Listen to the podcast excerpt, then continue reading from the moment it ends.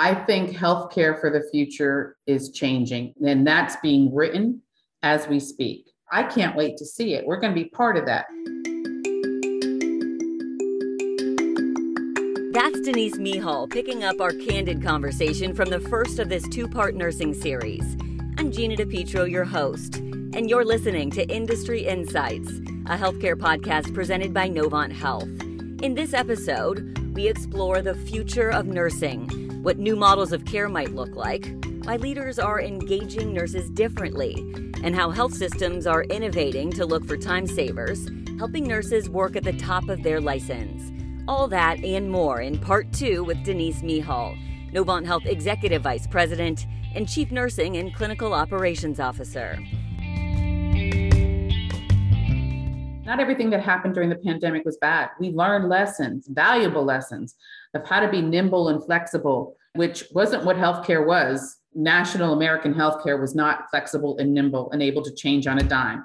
We learned how to do that with everything changing on a dime with what the CDC was coming out and recommending. How do we make this happen and how do we keep our patients and our team members safe? So, what is healthcare going to look like in 20 i'm even going to say what is it going to look like in 2025 what other resources do we have that we can take advantage of be it virtual support ai you're going to see more virtual everything. Not only that i think the pandemic helped us accelerate the acceptance of virtual how convenient it works and how well. I think that's exciting on many avenues and we wouldn't have learned that lesson without the pandemic Healthcare executives have said about two years worth of digital transformation occurred within two months. Pre pandemic, Novant Health averaged 1,000 virtual visits a year.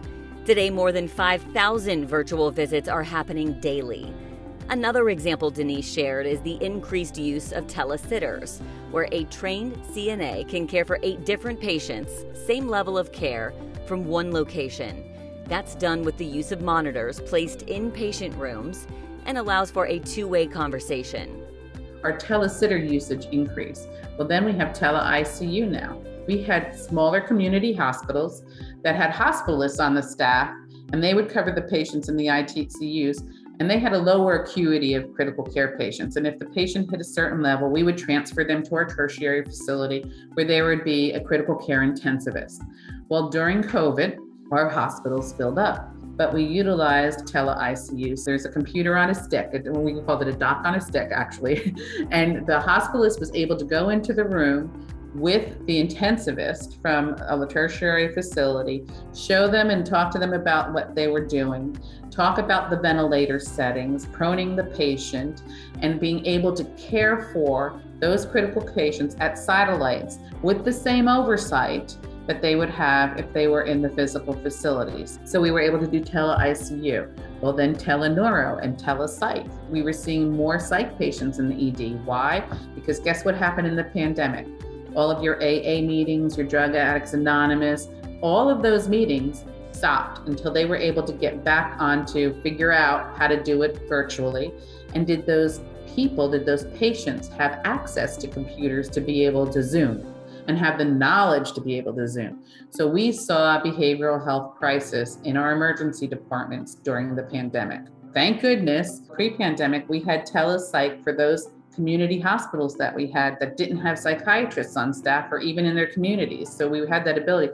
Well, we had to ramp that up across our entire system because we had needs of patients in our emergency departments and on our units. What else might nursing of the future look like? And how are health systems finding other ways to increase capacity to care for patients?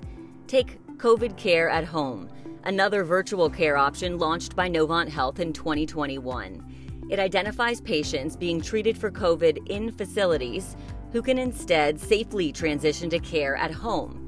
Here's how. We put the cameras in the patient's home. They're visited twice a day, either by a home health nurse or a paramedic. Talk about working at your top of your license.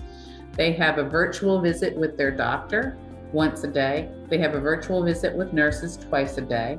And home health will come in if you need an IV, they'll come in and hang your IV. Or can we teach you to do it at home and hook it up? Because keep in mind, there's patients that are at home that are on ventilators, there's patients that are at home that are on dialysis. You don't have to do everything in a hospital. And guess what? Patients want to stay home. So here are jobs for nurses that take them away from the bedside at the hospital and put them in front of a computer, taking care of more than six patients or more than two patients. Now they're taking care of many more through just the median that we're talking through today. Are there any specific models of nursing practice or trends that you see as being the future of nursing and perhaps what Novant Health is doing to innovate and lead in that area? Gina, we used to have a model called primary care nursing. I'm Denise, I'm your nurse, and I have six patients today. So, another model of nursing is actually team nursing when I might be myself, another RN or a CNA or an RN and an LPN and CNA, and we're going to take care of these eight patients together. And it's a team. I'll give medications and do some assessments. Somebody's going to ambulate you. I think what we're going to see in the future is a hybrid of both. In some areas in critical care, primary nursing works great because I have two patients and I'm one nurse and I'm keeping on top of everything. On our larger units and our med surg units, team approach is more conducive for that type of work. So, really looking at what our models of care are, looking at our skill mixes. We're hiring more LPNs now than we hired before. The partnership between an RN and LPN is great, and they're able to take care of a lot of patients together and the LPN brings a different perspective to the bedside. Another great thing that we've done is some studies and watched the nurses on some of our units. Our cardiac patients usually have more than just heart problems, they're diabetics or they have COPD, they have multiple problems. So they take a lot of medications. It was taking nurses two hours to do their 10 a.m. med pass because of the number of medications that their patients took.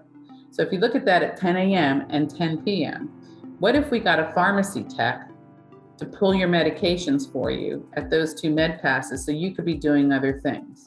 That's what working at the top of the license is. What work can we take away? Nurse is still looking at it and they're still going to give it to the patient and do their education, but they don't have to spend time going to machines and grabbing, oh, that's out in this machine. I have to go to a different machine. And then this is in the refrigerator and this is an IV. And so you're going to all these different places but again, a med tech, a pharmacy tech, can do that for you and they can hand you sort of a tackle box and here's your 10 o'clock med pass go and you've saved so much time there. And so it's not even every med pass that we need pharmacy techs for but what are those times of days when it's the most and would be the best? So that's working at the top of your license.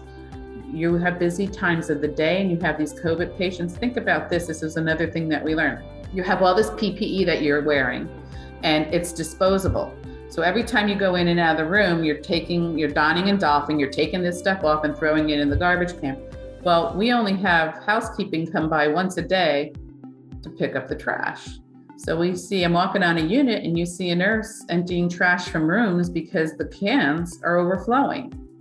So, should they be doing that? And do we need to increase the number of times that we're picking up trash in the room, especially on a unit that has the most COVID patients. These are little things that you don't think about. And if we could take those types of activities away, make sure that you're working at the top of your license. And that's what that means. That puts something in your head to go, that's what working at the top of your license means. The other thing, you know, we went to an electronic medical record in 2012. Dimensions is what we call it, it's Epic. But we are now looking at what we have in Epic and how much duplicate charting do we have? And that the same question is asked on many different pages. Well, now that it's electronic, don't you think it should populate all over? So, really looking at our documentation, yes, assessments need to be done, but they only need to be done once. And if the physician does it, why can't it populate in the nursing notes? And if nursing does it, why can't their findings populate where the physician does it so that we're saving time all around? So, really making sure that we're utilizing our AI to the best of its building and that it is actually working at the top of its license, that's going to be great too. So, looking for time savers across the board. And then, of course, there's all these different pilots that we're doing based on team members' ideas and what we could do differently and how they think we could solve some issues and problems. And that's even great because they're closest to the patient. Sometimes you have to look at their workarounds because you go, God, that's a great idea. We need to spread that across the system. So, uh, like lots of things that we can do to make sure that people, one, feel heard and valued, two, that they're appreciated. And again, appreciation from a health system isn't just about money. Obviously, we've said, yes, you have to be compensated fairly, but it's not about throwing money because that doesn't give you resilience what is it that we are seeing that we are thankful for and appreciative of and how do we show our team members that and it might not just be a bonus here and something of monetary value but it's just let me thank you, be appreciative. How do I make your world easier? you know the executive team and, and other leaders are shadowing people for not just two hours but four to six hours and learning what their jobs are like so that we have a better understanding and saying yes i could see that this is hard work and how can we work together to make it easier and to make it better for you and for our patients. That's what it's about because i'll be honest with you the strategic plans that we had together you know you have a 18 month three year five year plan. When i sat down and looked at that earlier this year i was like we have to not that we're going to throw away the whole strategic plan because quality and safety and team member engagement and patient experience, that all stays. You know, we're going to look at that. But the way that we approach it, because what we've been through, has to be different moving forward. So it's important to find consistent ways and different methods to engage nurses and other healthcare workers, especially in times of stress. Those who do leave typically leave because of the relationship with a direct supervisor, what Denise calls their one up looking at, you know, team members leave because of that relationship. And also, the past 20 months have not just been hard on the front line, it's been hard on a nurse manager. And in fact, I think nurse managers have the hardest job in the system. So, what we're doing is a 2022 Nurse Manager Academy, but really over the course of the year, have an academic program for the nurse managers building and developing their leadership skills so that they can become a better leader for their team members and also feel supported and have the resources around them. The first class that we're going to do together is actually going to be a resiliency class because they have been through just as all of us the past 20 months. So we're going to have Tom Jenike come and do a one day session with them around resiliency to one, thank them, acknowledge what they've been through let's get that out in the open. You know obviously the how to have a crucial conversation and do an appraisal finance 101 and what productivity looks like. But then also those items that a nurse manager only can manage and deal with of how do i do reward and recognition that's fair and consistent so that everyone feels valued the way that they want to feel valued? And how do i make time for that? There's things that we can do to help them around that. So I'm excited because I think our investment in our nurse managers is going to, by all means, pay off and cascade to our frontline team members of creating that better place to work, feeling more valued, feeling appreciated, and creating that family and that relationship where this is a great place to work and I don't want to go anyplace else. Denise mentioned the resiliency class for nurse managers that Dr. Thomas Jenike will lead in 2022. As Novant Health Senior Vice President and Chief Wellbeing Officer, Dr. Jenike and I spoke previously about the devastating cost of ignoring workforce burnout. Find his advice in part one of my conversation with Denise Mihal on what's accelerated and exacerbated a nationwide nursing shortage on the Novant Health Industry Insights channel on Apple, Google, Spotify, or anywhere you listen to podcasts. I'm Gina DePietro, and thank you for listening.